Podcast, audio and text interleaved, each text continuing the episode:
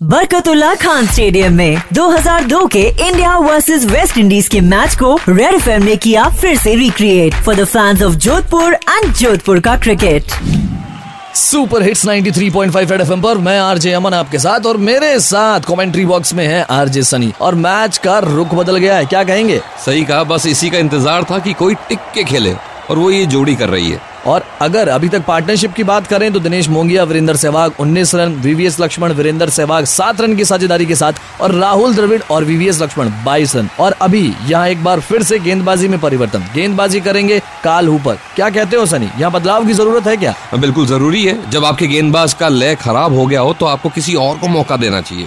और बताऊँ, काल ऊपर भी एक अच्छे गेंदबाज हैं अच्छी गेंदबाजी करते हैं। सही कहा आपने सनी। और अगली गेंद घुमाया बल्ला और शानदार। पूरे मैदान में जोश चरम सीमा पर। और ये ज़रूरी भी है काल ऊपर की अगली गेंद और एक और चौका। कितनी सफ़ाई से दो खिलाड़ियों के बीच से युवराज गेंद यूँ निकाल लेते शानदार चौका।